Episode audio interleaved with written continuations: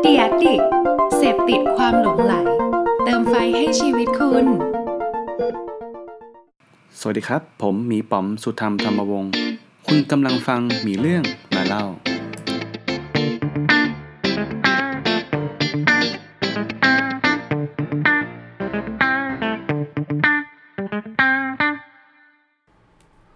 สำหรับ EP นี้นะครับก็เป็น EP ที่ จะมีเสียงผมอยู่แค่คนเดียวนะครับ ก็คือผมมีป๋อมนะครับ ในช่วงที่ผ่านมาเราก็มีการอัดคลิปอัดเสียงพอดแคสต์กันแยกกันไปนะครับ ก็เราจะหาจังหวะดีๆ ในการมานั่งคุยกันอีกครั้งหนึ่งเนาะสำหรับ EP นี้นะครับก็ช่วงหลังๆที่ผ่านมาเราจะมีการพูดคุยสัมภาษณ์กับแขกรับเชิญหลายๆท่านนะครับ ใน EP นี้เองเนี่ยยังไม่มีแขกรับเชิญที่เราสะดวกในการที่จะติดต่อสื่อสารมาสัมภาษณ์ด้วยกันนะฮะก็ เลยใช้โอกาสนี้ในการหยิบยกหนังสือบางเล่มที่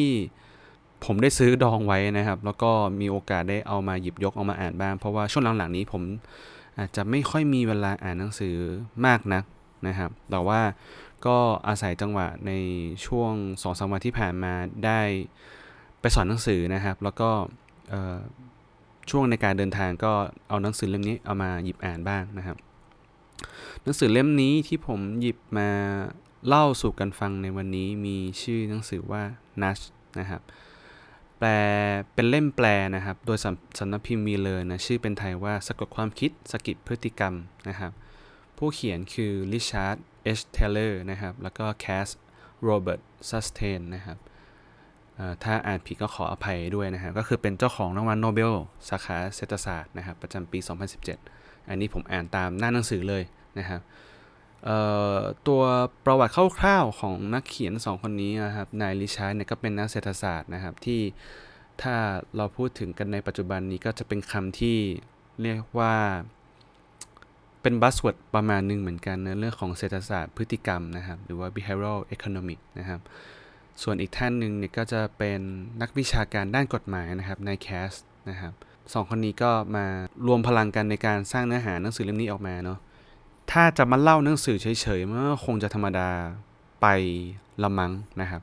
ก็เลยคิดว่าผมอยากจะหยิบยกเนื้อหาบางส่วน แล้วก็เอาลองมาปรับใช้แล้วก็มาลองเล่าประสบการณ์บางส่วนจากที่ ผมได้ประสบพบเจอมาบ้างนะครับ ก็ขอ disclaimer ไว้ณที่นี้ก่อนละกันเนื้อว่าเนื้อหาบางส่วนเนี่ยมันอาจจะเป็นเนื้อหาที่เป็นประสบการณ์ส่วนตัวเนื้อบางทีมันอาจ ผมอาจจะเรียกว่ามันไม่ได้ผิดหรือว่าถูกอะไรแบบสุดโต่งเนื้อมันคงไม่ขาวไม่ดำขนาดนั้นนะมันก็ยังมีความเอ่อเทาๆอยู่บ้างเนะเพราะว่าประสบการณ์แต่ละคนอาจจะ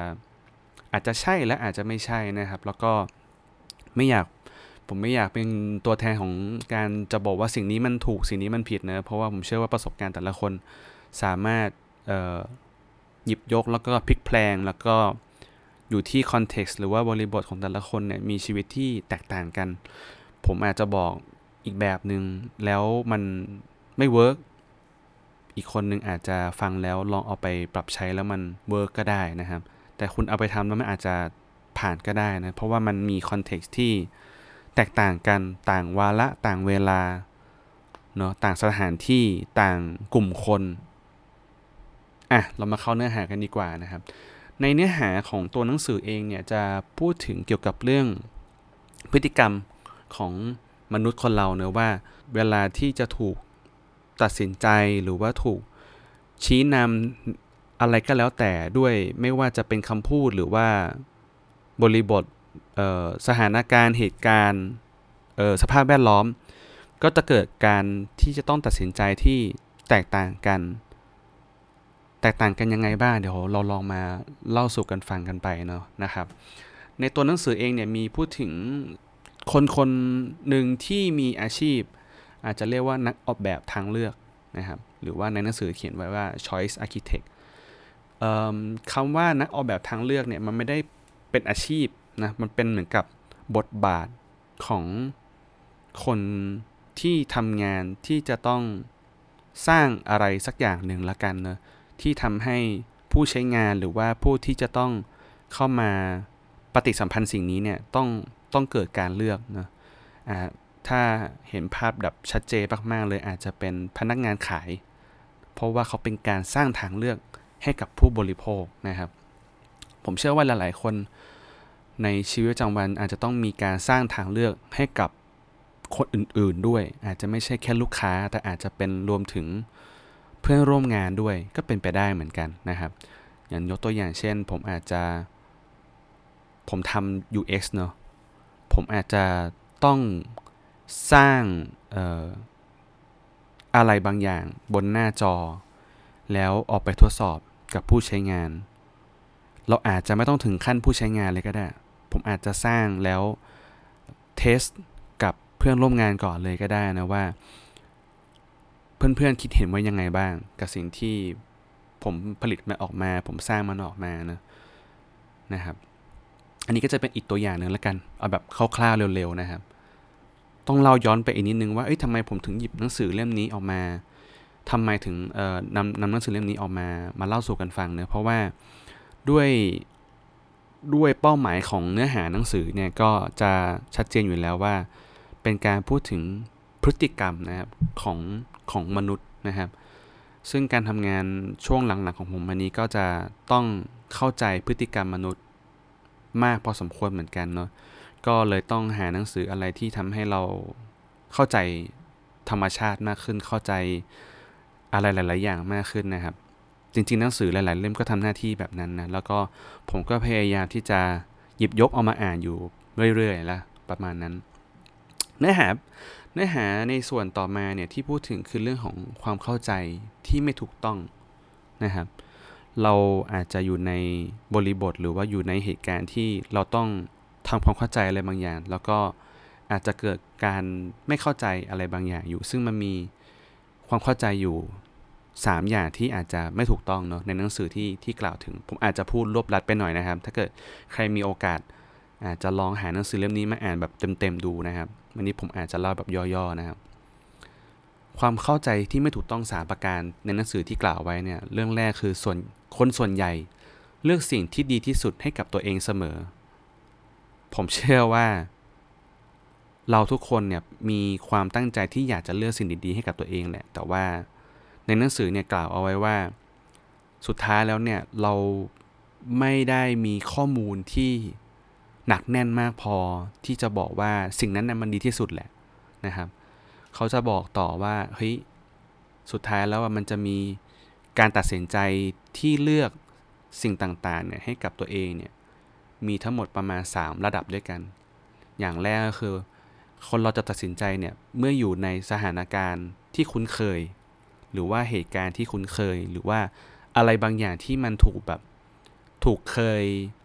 เห็นเคยสัมผัสอะไรมาก่อน อาจจะประมาณนี้มั้งอะไรประมาณนี้นะครับ อย่างที่ 2 คือข้อมูลที่ครบถ้วน ข้อมูลที่ช่วยเพิ่มในการตัดสินใจ อาจจะเป็นไม่แน่อาจจะเป็นเรื่องของ Data ก็ได้นะ ถ้าเกิดพี่ต่อมีโอกาสนั่งคุยกับผมจริง ๆ ตอนนี้ก็อาจจะสามารถ support เรื่องนี้ได้นะว่าการที่ทำข้อมูลอะไรบางอย่างให้กับ ลูกค้าหรือว่าทำข้อมูลให้กับทีมงานเนี่ยก็อาจจะมีส่วนที่ทำให้ทีมตัดสินใจได้ดีมากขึ้น และอันที่3ก็คือการที่รู้ผลลัพธ์อยู่แล้วว่าสิ่งสิ่งนี้เนี่ยผลลัพธ์มันเป็นยังไง ถ้าเรามีทั้งหมดทั้ง 3 เรื่องนี้เนะไม่ว่าจะเป็นเรื่องของความคุ้นเคย มีข้อมูลแล้วก็รู้ผลลัพธ์อยู่แล้วเนี่ยการตัดสินใจเนี่ยก็จะหนักแน่นมากขึ้นเนาะอันนี้เป็นแบบช่วงประสบการณ์ที่ผ่านมาเนะ ไม่ว่าจะทำงานที่ไหนๆก็แล้วแต่ที่ที่ผมเคยทำงานมันเนี่ยการตัดสินใจเนี่ยก็จะเป็นเรื่องที่สำคัญมากๆนะครับ ที่ผ่านมาผมอาจจะมีบางครั้งที่ตัดสินใจไม่ถูกไม่หนักแน่นนะครับ บางทีก็อาจจะมีน้องๆ หรือว่าพี่ๆที่อยู่ในทีมงานเนี่ยก็อาจจะมีคำถามว่าเอ๊ะใช่หรอป๋อมที่ที่ตอบมาอะไรเงี้ยก็อาจจะเกิดความลังเลเกิดความไม่แน่ใจนะซึ่งนั่นคือเหตุการณ์ที่ผมจะเริ่มไม่คุ้นเคย หรือไม่เคยมีประสบการณ์ตรงนั้นมาก่อน ก็จะทำให้เกิดการตัดสินใจที่ไม่หนักแน่น แล้วก็อาจจะไม่แม่นยำด้วย เพราะว่าเราอาจจะยังไม่เคยมีประสบการณ์ กับการตัดสินใจเรื่องนั้น จากเนื้อหาตรงนี้เนี่ยที่ผมเข้าใจก็คือว่าจริง ๆ แล้วเนี่ยผู้อื่นที่อยู่รอบตัวเราเนี่ยอาจจะมีการตัดสินใจอะไรบางอย่างที่วางเอาไว้อย่างเป็นระบบเรียบร้อยแล้วนะครับ แต่ว่าเราเนี่ย จริง ๆ แล้วเราอาจจะรู้สึกว่าเฮ้ยเราหลีกเลี่ยงมันไปแล้วแหละ แต่ว่าสภาพแวดล้อมเนี่ยได้ถูกสร้าง เอาไว้ให้เราเนี่ยยังหลีกเลี่ยงไม่ได้นะผมชอบประโยคนึงในในในส่วนนี้ที่เขาพูดว่า คนเราเนี่ยจริง ๆ แล้วแบบไม่ได้ชอบการออกคำสั่งนะแต่ว่าถ้ามีคนสะกิดหรือว่าคนที่ตั้งคำถามอะไรบางอย่าง เพื่อให้เกิดการตัดสินใจได้เนี่ยคนเราเนี่ยจะชอบแบบนั้นมากกว่านะ ผมเชื่อว่าอย่างนั้นนะ ผมเองก็เป็นคนที่ไม่ได้ชอบให้ใครมาออกคำสั่งเหมือนกันนะ แล้วผมก็เชื่อว่าหลาย ๆ คนน่าจะมีมีความเชื่อแบบนั้นเหมือนกันว่า เราไม่ได้อยากออกคำสั่งใครนะนะครับ ประการที่ 3 คือ แนวคิดพ่อปกครองลูกมักหนีไม่พ้นการขู่เข็นเนาะคือหมายถึงว่าเรามักจะเชื่อว่าเฮ้ยการออกคำสั่งการเคี่ยนตีนะมันคือการแบบแนวคิดของการพ่อปกครองลูกนะแล้วมันอาจจะ เชื่อว่ามันอาจจะไม่เวิร์กก็ได้นะ จากตัวอย่างในหนังสือเนี่ยที่เขากล่าวเอาไว้นะครับ ก็เป็นเรื่องของการที่ทำการทดลองในการที่จัดรูปแบบการกินอาหารของเด็กๆนะครับ โดยการที่วางเอาไว้เพื่อจัดวางรูปแบบของอาหารเนี่ยแบบใหม่เพื่อให้เด็กๆสามารถที่จะได้บริโภคของที่มีประโยชน์นะครับ ตรงนี้เนี่ย ตอนที่อ่านเนี่ยผมก็นึกถึงเคสซาดี้เออเป็นเป็นเป็นเคสประสบการณ์ของน้องเต้นะครับที่เราเคยสัมภาษณ์เออเอาไว้นะครับที่น้องที่จบที่จอร์เจียเทคนะครับแล้วก็มีโอกาสได้ไปฝึกงานที่ Google นะครับ ซึ่งตอนนั้นนี้เนี่ยน้องเต้เนี่ยได้เล่าให้ฟังว่าตอนที่ไปฝึกงานที่ Google นะครับ ในโรงอาหารหรือว่าในในแคนทีนสักอย่างเนี่ยนะครับเขา มีการจัดวางเชลของอาหารเนี่ยที่ทำให้เอื้อต่อการรักษาสุขภาพของตัวพนักงงานเองด้วย คือเอาของที่ไม่ได้สุขภาพดีมากนักเนี่ยอยู่ในที่แบบไกลๆ หรือว่าเข้าถึงได้ยากนะ แล้วก็เอาในส่วนที่เป็นผลไม้อะไรอย่างเงี้ยนะครับเป็นของที่มีสุขภาพดีเนี่ยก็เอาไว้ในส่วนที่สามารถเข้าถึงได้ง่าย อันนี้ก็เป็นเรื่องของการที่สร้างสภาพแวดล้อมทำให้เกิด การเอื้อประโยชน์ต่อผู้บริโภคหรือว่า user ก็เป็นไปได้เหมือนกันนะครับ อันนี้ก็เป็นอีกส่วนหนึ่งของเนื้อหาในหนังสือช่วงแรกๆเนี่ยแหละที่น่าสนใจมากๆ อีกอันหนึ่งนะครับ เนื้อหาต่อมาที่ได้อ่านก็เป็นเรื่องที่ได้เคยอ่านแล้วก็เคยได้เรียนในคลาสมาบ้างนะครับ คลาสที่เรียนก็คือที่สคูดิโอนะครับ แล้วก็มีคลาสที่ของ TDC นะครับในเนื้อหาตรงนี้เนี่ยเขาพูดถึงเรื่อง System 1 System 2เนาะเราบางคนอาจจะเคยอ่านหนังสือ Thinking Fast and Slow นะครับ ของ Daniel นะที่เขาพูดถึงเรื่องสมอง 2 ด้านเอาไว้นะครับ System 1 System 2เนาะถ้าแปลกันง่าย ๆ คือ System 1เนี่ยมีเป็นเรื่องของการตัดสินใจแบบรวดเร็ว เป็นสัญชาตญาณนะครับ แบบพูดปุ๊บตอบปั๊บนะครับเห็นสีตอบสีนั้นเลยอะไรประมาณนั้นนะครับ แล้วก็ System 2 เป็นเรื่องของการใช้วิธีการคิดพิจารณาให้เวลาในการตัดสินใจมากขึ้นนะครับ อันนี้เนี่ย ก็เป็นเนื้อหาที่รู้สึกว่าเราสามารถที่จะมาแอพพลายหรือว่าสกิดต่อมอะไรบางอย่างที่เราทำงานกันอยู่ในชีวิตประจำวันก็ได้นะยกตัวอย่างเช่น ถ้าเกิดเราต้องทำงานเพื่อตัดสินใจอะไรบางอย่างกับทีม อะไรบางอย่างที่อย่างที่บอกไปแล้วไอ้สามข้อตอนแรกที่ผมบอกไปเนี่ยคือเรื่องของความคุ้นเคย มีข้อมูลอยู่ในมือมากพอ แล้วก็เรารู้ผลลัพธ์อยู่แล้วเนี่ยไอ้ตรงนี้เนี่ยถ้าเกิดเรามีประสบการณ์ หรือว่าชั่วโมงบินที่มากพอประมาณหนึ่งเนี่ยการตอบแบบตัดสินใจได้ทันที มันก็จะกลายเป็นซิสเต็มมาทันทีนะแต่อะไรบางอย่างเนี่ยที่เราไม่เคยตัดสินใจมาก่อนเลย หรือว่าอาจจะต้องเกิดการคำนวณ อาจจะต้องเกิดการเออ คิดคอนเท็กซ์รอบๆ บริบทที่เยอะๆ มากๆขึ้นเนี่ย ก็อาจจะต้องใช้ System 2 ในการพิจารณานะครับ เพื่อให้เห็นภาพมากขึ้นนะยกตัวอย่างเช่นตอนที่เราทำงานกับเพื่อนร่วมงานหรือว่ากับทีมนะเราจะต้องสื่อสารกับทีมเนี่ยจะต้องตัดสินใจอะไรสักอย่างหนึ่งนะว่าเราจะเดินหน้าเราจะไปต่อ เราจะเอาไม่เอาอะไรเงี้ยจะเกิดอะไรขึ้นในในตอนสุดท้ายของตอนจบโปรเจกต์อะไรอย่างนี้นะเราก็ต้องแบบ พิจารณาเยอะประมาณหนึ่งว่า เอ๊ะ การจะก่อให้เกิดงานที่จบโปรเจกต์ได้ ที่ดีที่สมบูรณ์แบบ มันจะต้องประกอบไปด้วยอะไรบ้างนะครับ อันนี้ก็อาจจะต้องใช้ System Tool หรือเปล่าเข้ามาในการคิดวิเคราะห์นะครับ ตรงนั้นเช่นว่าอาจจะเป็นเรื่องอะไรที่เราคุ้นชินอยู่แล้วนะ เรารู้ข้อมูลมันมีมากพออยู่แล้วนะครับ หรืออย่างตอนที่บางทีผมสอนหนังสือในมหาลัยเนี่ย บางอย่างที่เรา ทำจนคุ้นเคยไปหมดแล้วนะอย่างเช่นแบบการ facilitate workshop อะไรเงี้ยนะก็ก็ถือว่าเราทำมาบ่อยแล้วก็สามารถที่จะตัดสินใจได้อย่างรวดเร็วมากขึ้นนะครับ ซึ่งหลักการในการตัดสินใจเนี่ยในหนังสือเนี่ยกล่าวเอาไว้มีทั้งหมด 3 เรื่องด้วยกัน เขาใช้ในเนื้อในเนื้อหาเนี่ยมันแปลเป็นไทยเรียกว่าการผูกติดเนาะอันนี้เป็นข้อแรกนะการผูกติด หรือว่า anchoring นะครับ อย่างที่ 2 คือข้อมูลที่มีอยู่เนาะในการในการตัดสินใจหรือว่า availability นะครับ อันที่ 3 ก็คือความเป็นตัวแทนหรือว่า representativeness นะครับ การผูกติดหรือว่า anchoring เนี่ย ก็คืออาจจะประกอบไปด้วยการมีคำถามอะไรบางอย่างนะหรือว่ามีการชี้นำด้วยประสบการณ์อะไรบางอย่างนะในในตัวอย่างหนังสือเนี่ยเขายกตัวอย่างเรื่องของการถามคำถาม กับคนที่มาตอบแบบสอบถามนะ ถ้าเรามีการสลับคำถามแค่นิดหน่อยเนี่ยคำตอบ significant เนี่ยมันก็จะมีการเปลี่ยนแปลงทันทีนะครับยกตัวอย่างเช่นในตัวคำถามในหนังสือที่ที่เขาพูดถึงเนี่ยคือ ถ้าเราถามคำถามเรื่อง คุณมีความสุขแค่ไหนในช่วงนี้นะครับ และคำถามต่อมาคือเออเรื่องการพบเจอกับคนรักหรือว่าแฟนเนี่ยนะครับ เป็นยังไงบ้างนะครับ ถ้าเราถามคำถามเรื่องความสุขก่อน แล้วค่อยถามคำถามเรื่องแฟนต่อมาเนี่ยการได้มาซึ่งคำตอบเนี่ยมันอาจจะไม่ได้ไม่ได้หนักแน่นเออไม่ใช่สิ ไม่ได้ไม่ได้เปลี่ยนแปลงหรือว่ามีมีความเข้มข้นของคำตอบเท่ากับการที่จะบอกว่า ถ้าถามว่าเออช่วงนี้ได้เจอแฟนบ่อยขนาดไหน แล้วค่อยถามต่อว่าแล้วคุณมีความสุข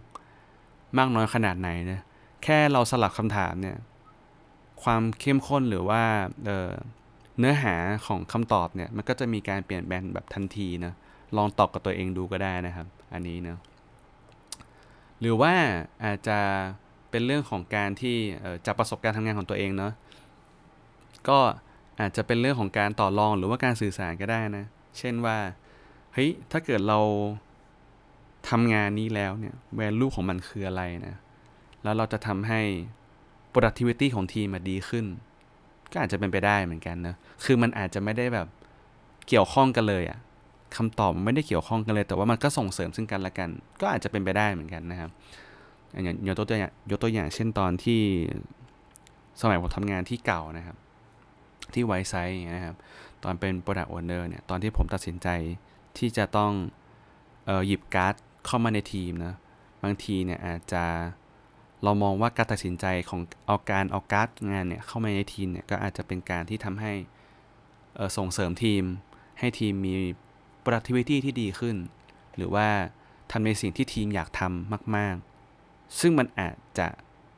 สวนทางกับการตัดสินใจอีกแบบหนึ่งก็เป็นไปได้เหมือนกันนะครับ หลักการตัดสินใจข้อที่ 2 คือข้อมูลที่มีอยู่หรือว่า ability นะครับ อันนี้ผมว่าเป็นการตัดสินใจที่ชัดเจนแล้วก็มีข้อมูลที่เรียกว่ามีเหตุผลนะครับ เป็นการนำสถิติเข้ามามีส่วนเกี่ยวข้องหรือว่าการพูดถึงเบนช์มาร์กของ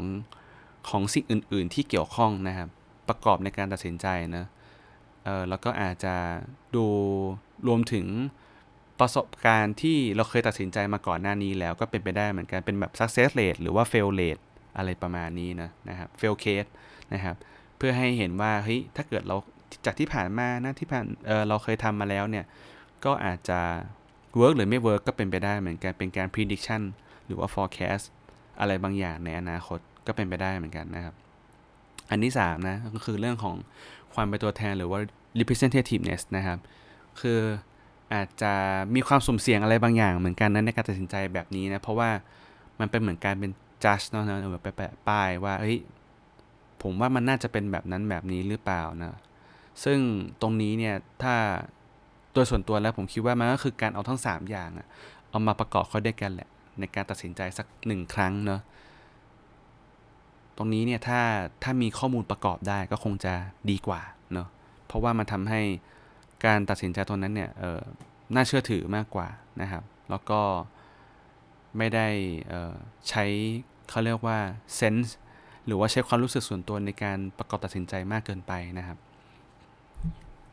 ในเนื้อหาต่อมาของหนังสือเนี่ยที่ผมได้อ่านก็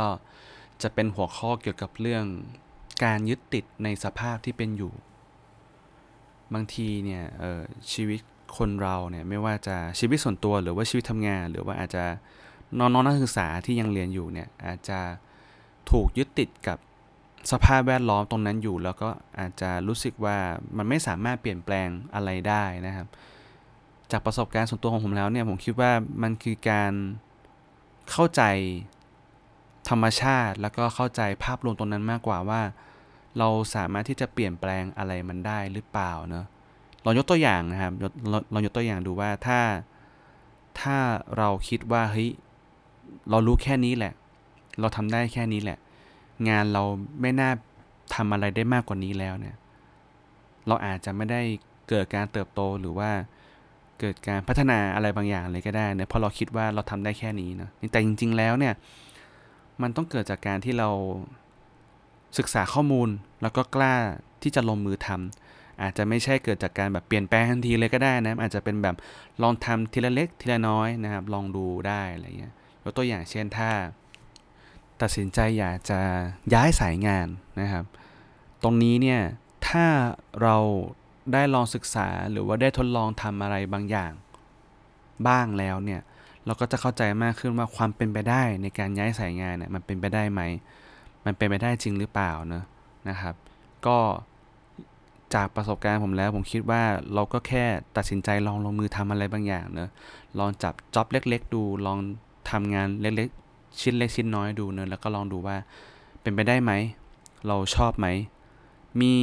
สิ่งหนึ่งที่ผมมักจะแนะนำอยู่เสมอเลยคือ เวลาที่เรามีปัญหากับสิ่งนั้นน่ะเรายินดีที่จะแก้ปัญหามันอยู่หรือเปล่า ไม่ใช่ว่ามีปัญหาแล้วหนีมีปัญหาแล้วเราจะกิฟต์อัพมัน แต่มันไม่ผิด นะครับ ต้องบอกว่าชีวิตแต่ละคนถูกออกแบบมาไม่ได้ไม่ได้ว่าจะต้องเออเป็นแบบนั้นแบบนี้เสมอไปนะมันอยู่ที่ว่าเรายอมรับแบบไหนเราเหมาะสมชีวิตเรามีความสุขกับแบบไหนมากกว่ากันละกันเนาะนะครับ ก็ลองพิจารณาดูนะลองคิดดูนะครับเอ่อ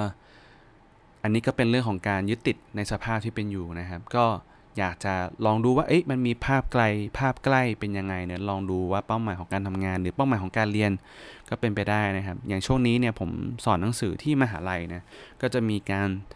พูดคุยนอกรอบบ้างกับน้องๆนักศึกษาก็มีถามเหมือนกันว่า เออเฮ้ยเรียนจบแล้วเนี่ยอยากจะทำงานอะไรหรือว่าอยากจะไปฝึกงานอะไรหรือเปล่าเนี่ยน้องๆก็บางทีอาจจะไม่ได้มีประสบการณ์แบบคนทำงานมาแล้วหลายปีนะผมก็จะ สามารถบอกที่จะบอกได้ว่า เอ้ย คนที่ทำงานแล้วเนี่ยมันมีเหตุการณ์อะไรเกิดขึ้นได้บ้าง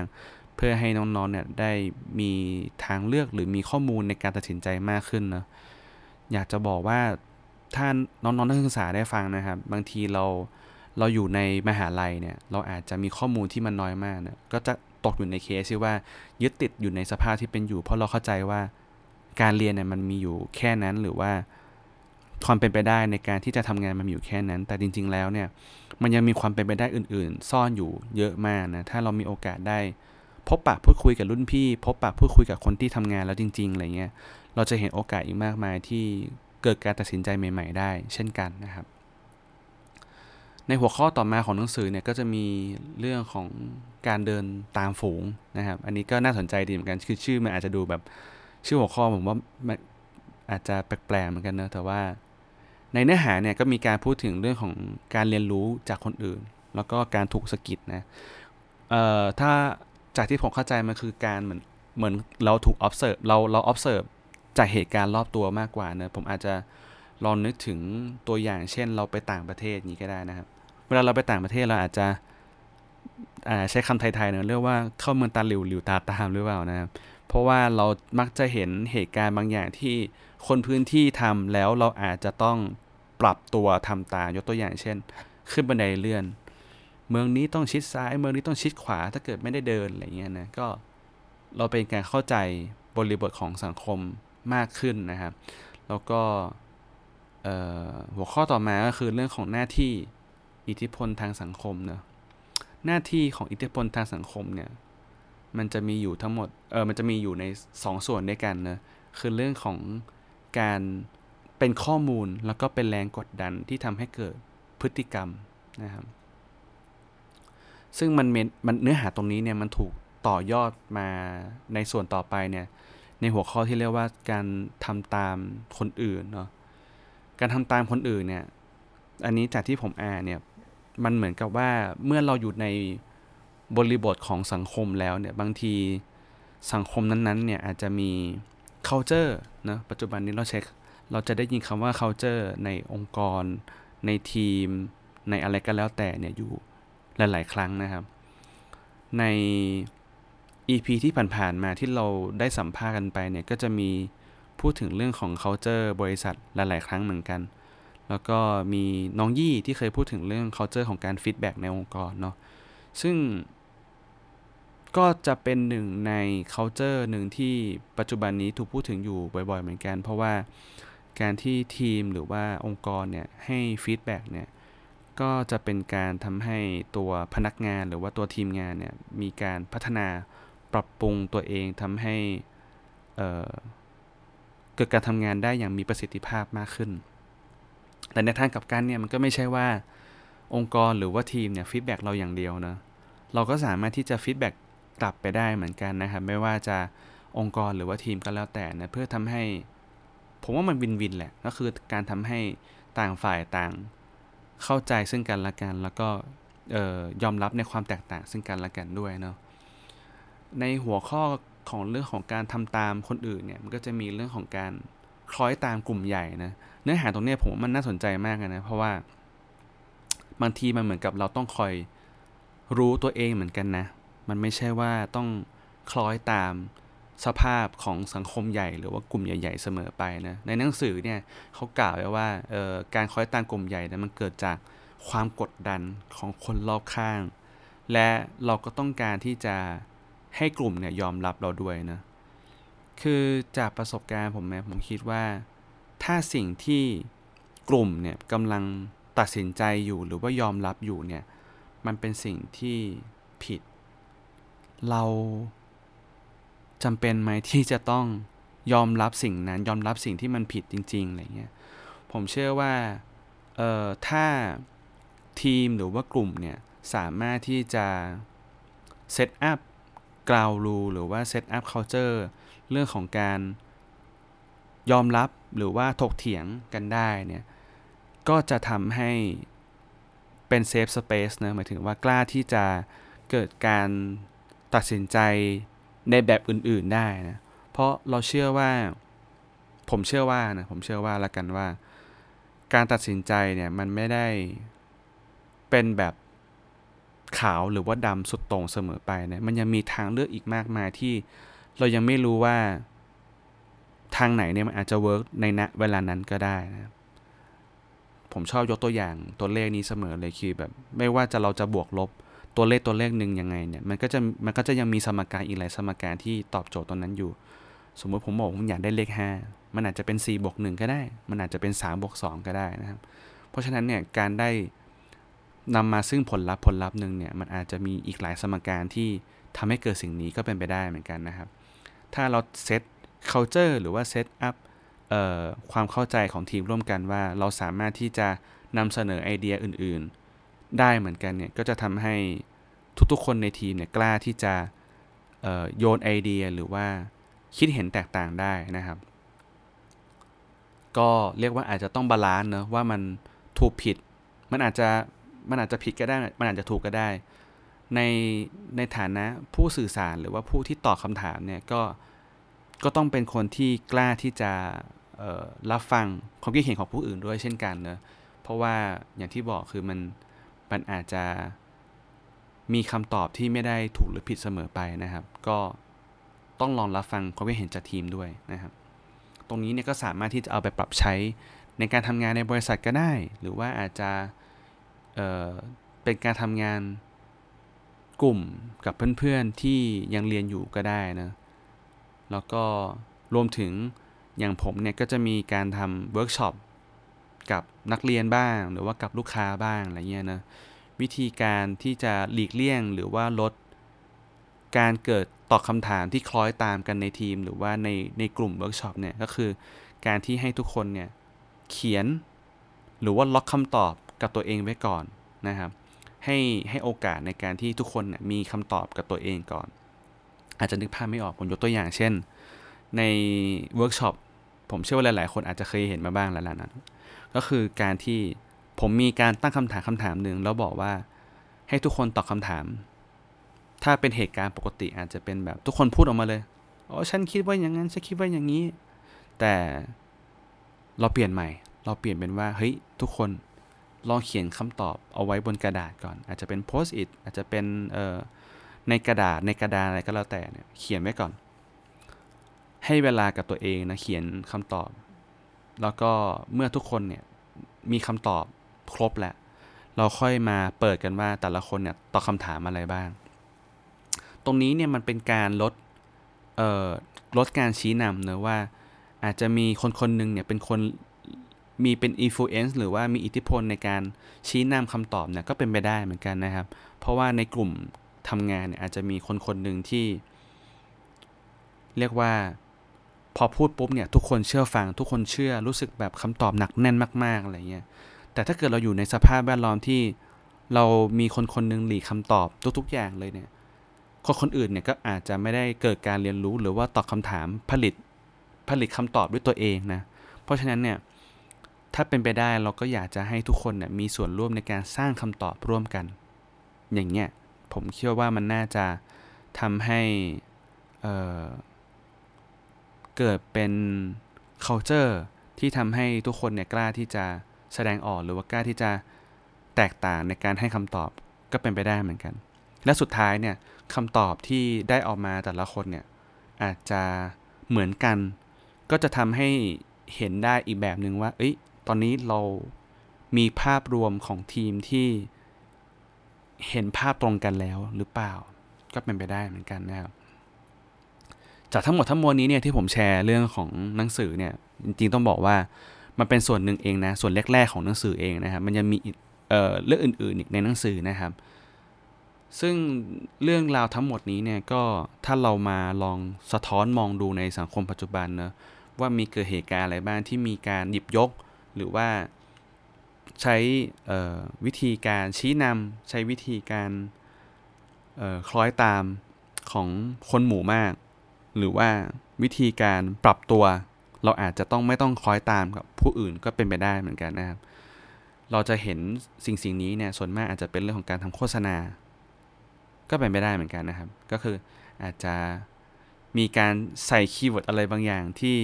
ทำให้คนรับสารเนี่ยรู้สึกว่าเฮ้ยคนส่วนใหญ่เนี่ยเขาใช้สิ่งนี้ว่า มีการแบบใช้ตัวเลขมาเป็นตัวประกอบนะ 90 กว่าเปอร์เซ็นต์คนเลือกสิ่งนี้ 80 กว่าเปอร์เซ็นต์เลือกสิ่งนี้อะไรเงี้ย การใช้คำก็มีส่วนเหมือนกันนะ ถ้าเกิดเราบอกว่าคนส่วนใหญ่เลือกสิ่งนี้ แต่เราถ้าเกิดเราบิดตัวเลขบิดคำพูดเป็นอีกแบบหนึ่งว่า คนกว่า 20 20เปอร์เซ็นต์ไม่ได้ชอบสิ่งนี้ เราก็อาจจะรู้สึกว่าเฮ้ยมีคนไม่ชอบว่ะ เราอาจจะไม่ได้ชอบตามก็ได้อะไรเงี้ย เพราะฉะนั้นเนี่ยการเลือกคำออกมา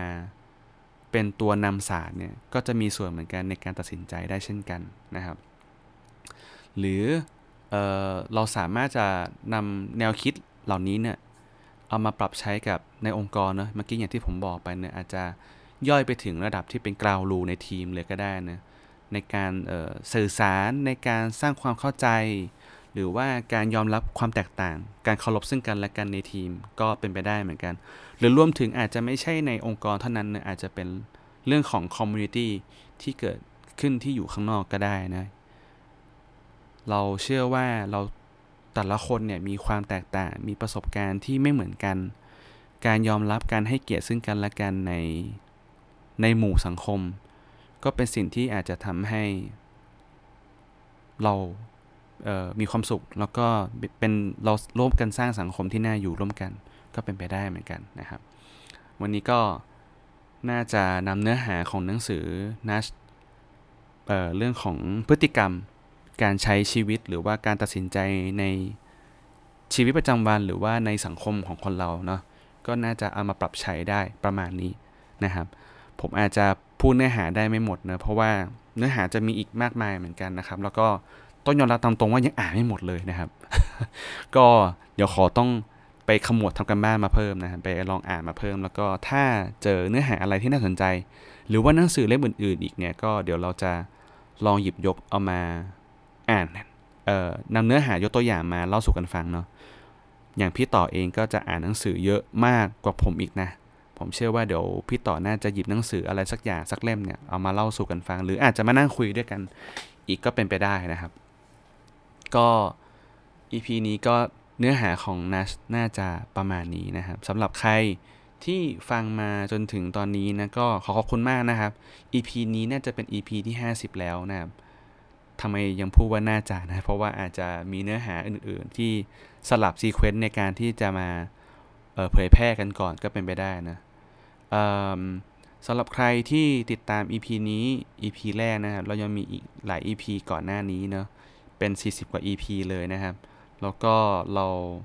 ผลิตมาน่าจะประมาณปีนิดๆแล้วนะครับ ก็ฝากติดตามด้วยนะครับ ไม่ว่าช่องทางต่างๆ อาจจะเป็น Facebook นะครับ พิมพ์ภาษาไทยว่ามีเรื่องมาเล่านะครับหรือว่าจะเป็นช่องทางพอดแคสต์นะครับ ก็พิมพ์คำว่ามีเรื่องมาเล่าภาษาไทยได้เช่นกันนะครับ ก็ฝากติดตามด้วยนะ ไม่ว่าจะเป็น Spotify แล้วก็รวมถึง บ้านหลังใหญ่ที่เราได้ไปอาศัยอยู่ด้วยนะครับ ก็คือ The Addict Podcast นะครับ ใน The Addict Podcast ก็จะมีอีกหลาย ๆ ช่องที่รวบรวมเอาไว้ด้วยกัน ไม่ว่าจะเป็นเรื่องของ Data เรื่องของกินไลฟ์สไตล์อะไรหลาย ๆ อย่างนะครับ ก็ถือว่าเป็นบ้านหลังใหญ่ที่มีเนื้อหาหลาย ๆ ช่องที่น่าสนใจมาก ๆ ก็ฝากติดตามด้วยนะครับสำหรับ EP นี้ก็มีแต่เพียงเท่านี้ครับผม ขอบคุณมากครับที่ฟังจนจบ ขอบคุณมากครับ สวัสดีครับ